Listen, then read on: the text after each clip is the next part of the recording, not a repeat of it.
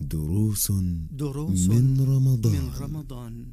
الدرس الثالث عشر.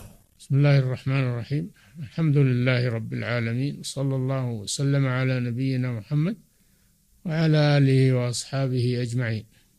أبواب الخير في رمضان كثيرة والطاعات فيه متعددة لأنه شهر الخيرات شهر البركات شهر الطاعات. فالمسلم يسهم في أبواب الخير بما تيسر له من إطعام الطعام للمحتاجين تفطير الصائمين ومن الصدقة عليهم بما يتيسر مما يساعدهم على الصيام وعلى الإنفاق على أنفسهم ومن يكفلونه. وإذا كان هذا من صدقات التطوع فهو خير. وإن كان من الزكوات على المحتاجين فهو خير أيضا. فعلى المسلم أن يحتسب الأجر والثواب عند الله سبحانه وتعالى وأن يسهم في ما تيسر له من أبواب الخير من صدقات من قيام الليل ومن مساعدة المعسرين والمدينين وغير ذلك مما ينفع المسلمين. وهذا في كل الوقت ولكن في شهر رمضان يكون ثوابه أعظم لشرف الزمان. فأبواب الخير كثيرة في رمضان وكل يشارك بما يسر الله له. فإطعام الطعام تفطير الصوام مساعدة المحتاجين بالصدقات والزكوات وكذلك الأعمال البدنية مثل الاعتكاف في المساجد والجلوس في المساجد وتلاوة القرآن العظيم فإنه شهر شهر القرآن رمضان شهر القرآن وفيه أنزل القرآن. كما قال سبحانه شهر رمضان الذي أنزل فيه القرآن. كان السلف إذا دخل شهر رمضان تركوا مجالس العلم وأقبلوا وأحضروا المصاحف وجلسوا لتلاوة القرآن في المساجد. فعلى المسلم أن لا يحرم نفسه من مجالات الخير في هذا الشهر. العظيم لأنه شهر مبارك تضاعف فيه آه، الأجور وتكثر فيه الخيرات تفتح فيه أبواب الجنان تغلق فيه أبواب النيران ويصفد فيه الشيطان. فلله الحمد على هذه المنة العظيمة في هذا الشهر العظيم. كل ميسر لما خلق له. ولكن إذا صلحت النية فإن الله ييسر آه، لصاحب النية الطيبة.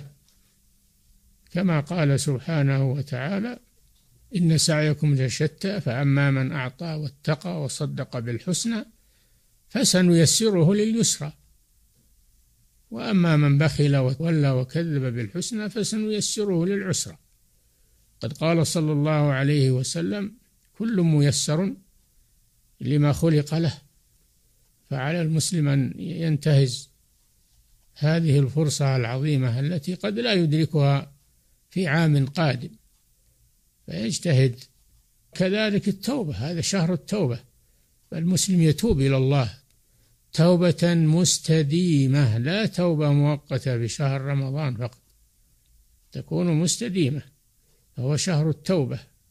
شهر الإقبال على الله سبحانه وتعالى شهر الخيرات والبركات وكل بحسب استطاعته وما يتيسر له والعمل القليل إذا كان خالصا لوجه الله فإنه كثير.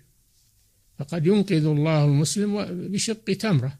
قال صلى الله عليه وسلم اتقوا النار ولو بشق تمرة. فمن لم يجد فبكلمة طيبة. فمجال الخير في هذا الشهر واسع وفضل الله كثير وكل بما يستطيع أن يقدم لنفسه في هذا الشهر المبارك من أنواع الخيرات والأعمال الصالحة سواء كانت مالية أو بدنية. فالإنسان لا ينسى نفسه ويمر عليه الشهر هذا الشهر العظيم كما تمر سائر الشهور. وإن كانت كل الشهور محسوبة على الإنسان ويحاسب عنها لكن هذا الشهر موسم عظيم. إذا ضاع من المسلم فقد ضاع منه خير كثير.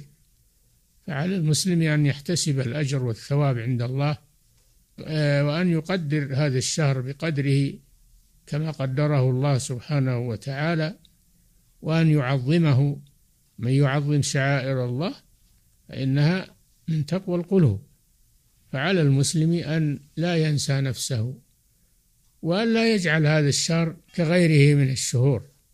وإن كانت كل الشهور محسوبة على الإنسان وهي مجالات للعمل لكن هذا الشهر أكثر اهتماما كان الرسول صلى الله عليه وسلم يجتهد في هذا الشهر ما لا يجتهد في غيره من قيام الليل ومن صيام النهار ومن إطعام المحتاجين وغير ذلك من مجالات العمل الصالح والخير واسع ولكن المسلم هو الذي يحرم نفسه ويسد على نفسه باب الخير بكسله وغفلته وإعراضه. هذا حرمان عظيم نسأل الله العافية. ولكن الموفق من وفقه الله. ولكن لا يقنط المسلم من رحمة الله. بل عليه أن يتوب ويتراجع عن التقصير والخلل ويستمر على ذلك. قل يا عبادي الذين أسرفوا على أنفسهم لا تقنطوا من رحمة الله إن الله يغفر الذنوب جميعا. وأنيبوا إلى ربكم أنيبوا أسلموا توبوا ارجعوا إلى الله عز وجل. وهذا الشهر مجال للرجوع إلى الله والانتباه لأن المسلم ينشط فيه أكثر من غيره ويجد من نفسه القوة والرغبة في العمل أكثر من غيره في رمضان. لأن الشيطان قد صفد عنه وفتحت له أبواب الجنان وأغلقت عنه أبواب النيران. فهذا فضل عظيم. والله الموفق والهادي إلى سواء السبيل وصلى الله وسلم على نبينا محمد وعلى آله وأصحابه أجمعين.